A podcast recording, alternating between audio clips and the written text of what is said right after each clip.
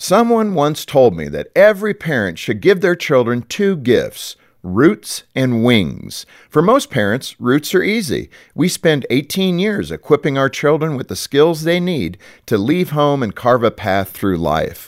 But then comes the hard part embracing the moment when our children grow wings and actually leave home. If you're struggling with being an empty nester, I want to encourage you to remember two things about this season of life. The first is that your sadness is a good thing. No, really, feeling sad indicates that you have a strong relationship with your children and that their absence matters to you. Just don't allow your sadness to become an obstacle that prevents your children from stepping forward in life.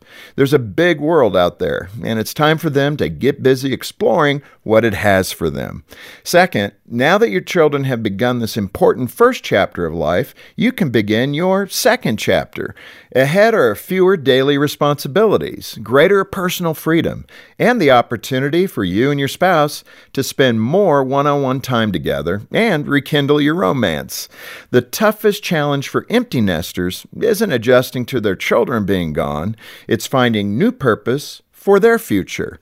It's okay to grieve because your children have found their wings, but now it's time for you to find yours. For Focus on the Family, I'm Jim Daly.